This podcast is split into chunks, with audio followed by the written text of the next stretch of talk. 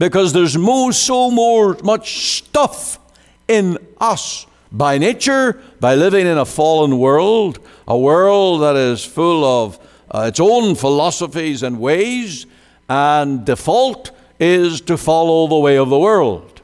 But to prove what is that good and acceptable will of God, well, we need to follow the Bible very closely.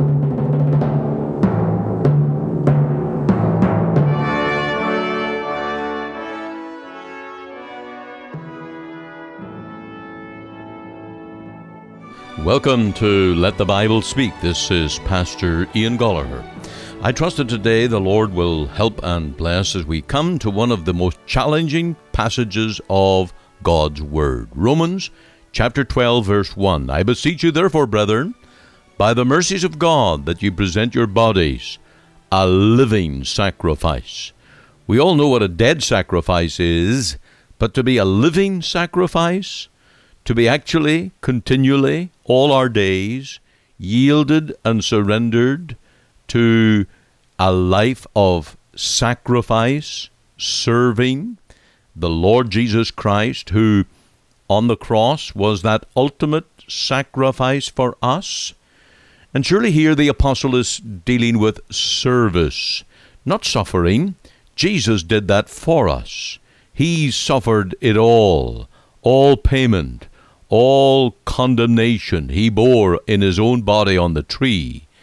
But now he calls us to endure service and sacrifice for him in our daily lives. And this is a concept of Christianity that is, alas, too much forgotten because many don't want to think of being disciples of Jesus as something of sacrifice. They want to think of it as fun and excitement. But Jesus did say, He that will not take up his cross is not worthy to be my disciple. So I want you to stay tuned today as we turn to our message from our pulpit here at the Free Presbyterian Church. Romans 12:1. Romans 12:1 is the challenge of a surrendered life. It is that we present our bodies as a living sacrifice. And this analogy is so vivid. And it is so uh, vivid that, well, it, it's really hard to picture how I can do possibly do it. How can I make my life to be a living sacrifice unto God? What does it mean?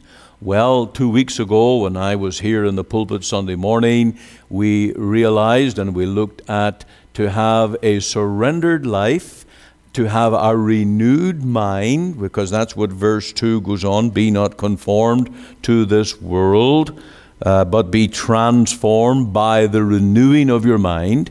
We learn that we need a gospel mind. And we base that on Paul's plea I beseech you by the mercies of God. And of course, that was very suitable for us on our Communion Sunday because we were remembering Calvary, remembering our Lord suffering on the cross for us. And what mercies flow to us because of our Savior who took our place and died for us. And a gospel mind, we learned, is to be a living sacrifice, offering praise, a spirit of thanksgiving. And every Christian is to be noted by a life of thanksgiving. That is our doxology. Now, verse 2 leads us to a biblical mind. And then, Lord willing, next week we will look at a humble mind because verse 3 says, uh, Through the grace given to me to every man that is among you, not to think of himself more highly than he ought to think, but to think soberly and so we need a humble mind. But today we're going to look at the matter of having a biblical mind. Now you might be asking, and rightly so, I trust that you are a Berean, that you search the scriptures and you look for the preacher to make proper use of the scriptures. He must not just come preaching his own notions, either with an empty head or a full head of his own ideas. The preacher must get truth out of the Word. That's called exegeting the Scriptures. And I want to take you to the end of verse 2, where it says, Renewing your mind, that ye may prove what is that good and acceptable and perfect will of God.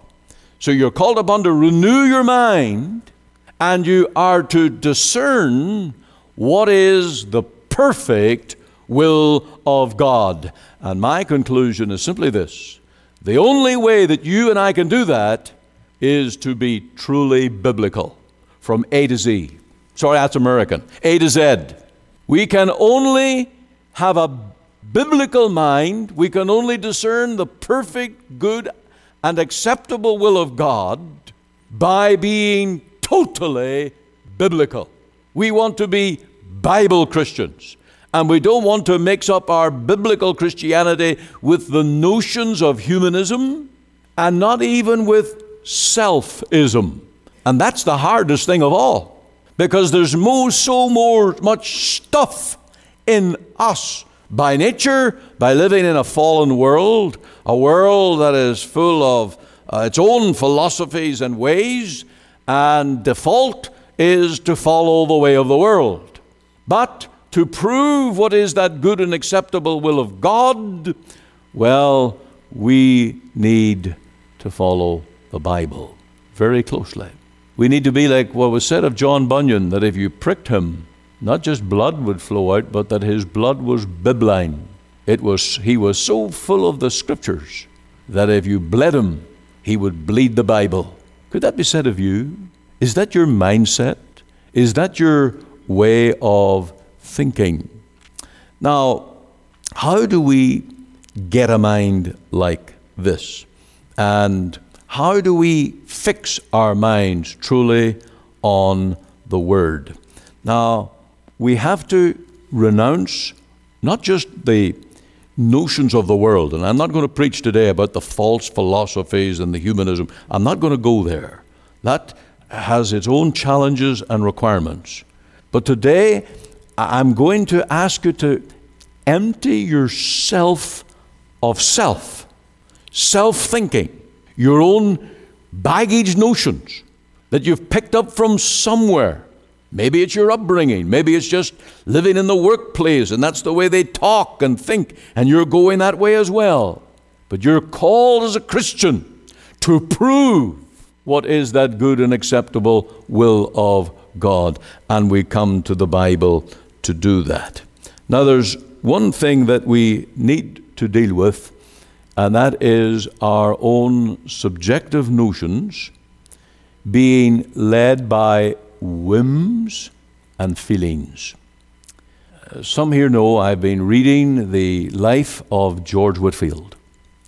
It's a most interesting and fascinating read, not only because he is a Calvinist evangelist, and that's a lot to learn from that, and not only because he's a big name amongst evangelical Christian leaders, but because he was just a man and he made mistakes. And the best thing that we can do in the Christian life is to learn from the mistakes of others. Otherwise, we're going to walk through that mire ourselves. When George Whitefield was a young man, and indeed a young evangelist preacher, he was influenced greatly by the Moravians, as were John and Charles Wesley. They were all buddies to some degree, they were influenced by one another. Now, the Moravians, they sometimes determined the will of God by casting lots. That's how they decided big issues. And if you got the short straw, then that was the will of God for you. They also followed whim, mere subjective influences. And they would get an idea in their head. And they would feel that that was the impression that was laid upon them by the Spirit of God, and they would follow those impressions or those whims. Now, George Whitefield, as a young man, fell into that false practice, and it cost him dearly. Later in life, he renounced it, and he warned his people against following mere personal impressions, however they come. And sometimes these men would be men of prayer and they'd be on their knees, and thoughts would come to them even on their knees in prayer. And they were absolutely sure that this is the will of God. But it was contrary to the Bible. And they did not follow the teaching of the Word. Now, we are theologically, doctrinally cessationists. Big word, simple meaning. We believe that the Spirit of God no longer leads people by direct revelation, miracles, healings, words of knowledge, revelations that add to the Scriptures. We are cessationists. Those things ceased when the Bible was completed. There is no longer a need for a new revelation, a new word from God while it's in the Bible. If everything that God has to say to the Christian is in the Bible, and that's Christianity, that's Protestantism, that's uh, true doctrine, everything God has to say to his people is in the Bible, and, and I can prove that by turning you to Revelation 22 18. And here's the warning. Here's the very strong warning in Revelation 22 and verse 18. For I testify unto every man that heareth the words of the prophecy of this book, if any man shall add unto these things, God shall add unto him the plagues that are written in this book. And if any man shall take away from the words of the book, now, you wouldn't like me to publicly stand here and take the scissors to the Bible. I wouldn't expect you ever to be back.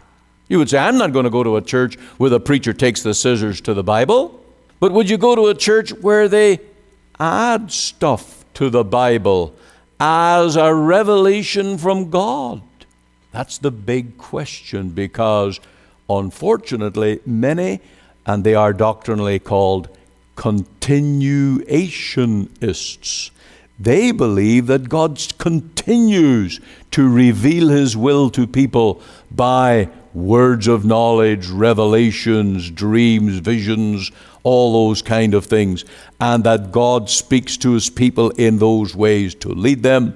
And of course, that leads us into the Pentecostal movement, the charismatic movement, and those who follow their subjective feelings. And they will say to you, and I don't know how you answer this, it's probably one of the difficult things. They say to you, But I feel led. I feel led. And of course, you don't want to get in the way of someone who is in the will of God. And they say, But I feel led. Well, I think we all have to say, Well, could you explain to me how you feel led? I just feel burdened. This, this, is, this is so laid on me. I must do this. But does it agree with the scriptures of truth. And we must check ourselves, not to follow self ideas, notions, whims, impressions. We must be truly biblical. Prove what is that good and acceptable and perfect will of God. And so we're to follow God's will by His Word alone. Now, notice how Paul puts it. He talks here about the will of God. God has a purpose, God has a plan.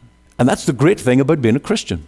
That's the great thing about serving the Lord. We're not like Hindus or just fatalism. Uh, the Muslim world's a bit like that too. It's just fatalism. We are convinced that God's in control. He rules the world to build his church. And for every one of his redeemed children, God has a good, a perfect will path to follow. The word will here is really the word we get decree. It's not a whimsical thing, it's not a changing thing. It is a post, a marker that is fixed And God has a will, a purpose, a plan for His children that does not move from day to day. They are absolute. And this is the thing that we must aim for. And the Lord has taught us in the Lord's Prayer, in the third petition. We'll be looking at this at our adult Sunday school class next Sunday morning. We pray, Thy kingdom come, Thy will be done. That means what God has decreed, what God has determined, what God has set to be done. Lord, lead me into the center of it. Now, if you're a believer and a Christian, you're going to pray the Lord's Prayer Thy will be done in my life. Young Christian, I would, I would uh, implore with you today, I would plead with you today do not mess up your life by stepping out of the good and perfect will of God. Now, it says here that it is the perfect will of God. You come to me and uh, as a pastor and you say, I've got a decision to make. Can you help me? I, I need to know the mind of God on something. Can I sit down with you and say, This is absolutely 100% absolutely God's will for you? There's only one way I could possibly do that, and that is open the Bible, and if what you're proposing to do lines up with this book, then I can say, Yes, you are going in the will of God. If I shut the book and I just listen to your reasonings, your self thinking, and shut the book, you most likely will miss the will of God. And you may fall into the snare of the devil, the world, and your own selfish agenda, and that it will not be pleasing to God. And that's why we are biblical Christians. Now, it says good and acceptable and perfect will of God. And here is where our submission really starts. Now, Paul started this off by saying we need to be laying ourselves on the altar of sacrifice. He's talking about surrender. And surrender to Paul the Apostle is not airy fairy, it's biblical, and it is to give up my own agenda, give up my own notions, and bring my life into alignment with God's revealed will in His Word. If I'm not willing to do that, I am not proving what is the good and perfect will of God. And it's right here that the battle rages. Maybe in your heart this morning. Maybe there's something in your life that you're considering, and you are almost afraid to open the Bible. You're afraid to ask someone who knows the book to help you search those scriptures that will lead you in God's answer to the question. You want to close the book and make your own decision. That is contrary to living a life of self sacrifice on the altar. That is really fighting or resisting the will of God. So, in real terms, where do we begin? Well, in very simple way, the Ten Commandments the Ten Commandments. Christianity is built upon the Ten Commandments. If you ever study the, well, let's just take the shorter catechism, which young people should certainly be learning, a great deal of that catechism deals with the Lord's Prayer and deals with the Ten Commandments. Now, those catechisms, as the confession, was written in 1647. That's when it was published. 1647. The Christian church has used that confession for hundreds of years now. And this is solid, basic, biblical Christianity. If you want to know the will of God, the, the first place you go is you check the Ten Commandments. Because if what you're thinking of doing is contrary to any one of the Ten Commandments, you are in sin. You are going in the way that will, bring God's judgment, not God's blessing. So that's the place to begin. Now, here's the important thing I want to bring out here. You check out contemporary preachers today. Sometimes they're called New Calvinists, New Evangelicals. And you look at their preaching and you look for a series on the Ten Commandments. I will not say you'll never find it, but you'll be hard pressed to find it. Now, these conference preachers, these uh, together for the gospel type preachers, these new Calvinists, they do not believe that the Christian is under the law as the rule of life. They are new covenant. They take a whole new position that the Christian is no longer under the law of God as the rule of life. I listened to a video clip just recently of Francis Chan, and what he said I don't like legalism, all we want is more of Jesus. Now, to a young Christian, that sounds very liberating and, and, and, and exciting, just more of Jesus. But that is the result of ditching, of moving away from historical Reformed Christianity, that the Ten Commandments is the basis of Christianity as the rule of life, not just to bring us to Christ to be saved, but all of our days, all of our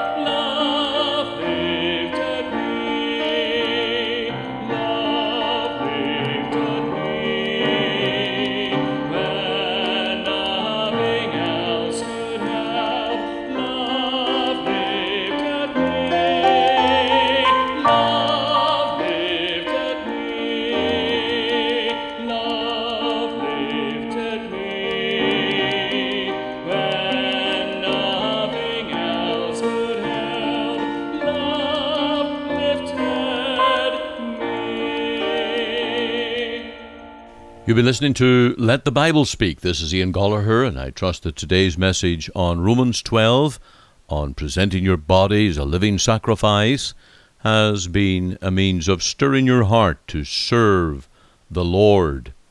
And these are times we need to grasp every opportunity that we might be witnesses for the Saviour. When Joseph Parker, the great London preacher of the last century, was debating one day on the town green with enemies of Christianity, an infidel shouted to him, What did Christ do for Stephen when he was stoned? Parker answered, and he said the answer was given him like an inspiration from heaven. He gave him grace to pray for those who stoned him. It was the belief of St. Augustine and of Luther that the prayer which was offered by Stephen for those who stoned him, and which Paul must have heard when he held the clothes of those who did the stoning, was used of God for the conversion of the Apostle Paul.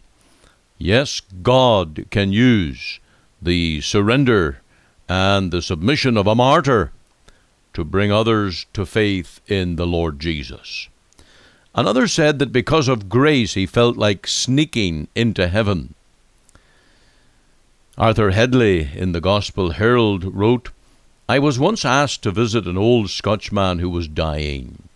He was anxious about his soul, for he was unprepared to meet God.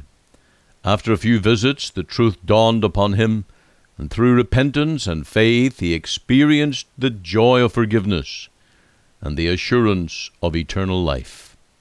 Just before he died, he said to me, with obvious regrets, I feel such a sneak because I've served Satan all my life, and only now, at the end of my life, have I yielded my heart to God. His conscience told him it was a mean, despicable way to serve his master and Redeemer. It is a comforting thought that God is so ready to receive and pardon us, though we have spurned Him all our days. Salvation is all of grace, whether we are saved in youth or in old age, whether we have served Him much or not at all. Salvation is by grace and by grace alone. Let this sink in. Let us be done with this idea that we must perform, merit, earn, work our way into heaven. No, it is by simple trust in the finished work of Christ, because there on the cross he paid it all, and his righteousness given to us is a complete righteousness. We need not add to it. May the Lord save you today. And if I can be of personal help, be sure to give me a call or send me an email. You are listening to Let the Bible Speak, the radio broadcast of the Free Presbyterian Church in Canada. This is Pastor Ian Goligher. If you missed part of today's program or would like to hear it again, you can find it archived by program date on our website. Just go to www.ltbs.ca, CA for Canada. There you can read my blog, find my Bible study notes, audio and video sermons, as well as helpful articles. Or you can go to our podcast on iTunes. We're on the air Sundays at 9:30 a.m. for our full church broadcast and Monday to Friday 5 a.m. and 5 p.m on this station to bring you the gospel from our Free Presbyterian Church here in Cloverdale. We also invite you to our church services on Sundays 10:30 and 6 p.m. Through our website you can listen and view to our online services at 10:30 and 6 p.m. Make it your Sunday worship. Click on the Live Now button on the home page of our website. Or if you would like to talk with me one on one as a pastor, please give me a call. The phone number is 604 897 2040. The mailing address is 187 9058 Avenue, Surrey, BC, V3S 1M6. We're located just two blocks north of number 10 Highway on 188th Street. Our website again is ltbs.ca, you can join us Monday to Friday, 5 a.m., 5 p.m., here on the station as we let the Bible speak.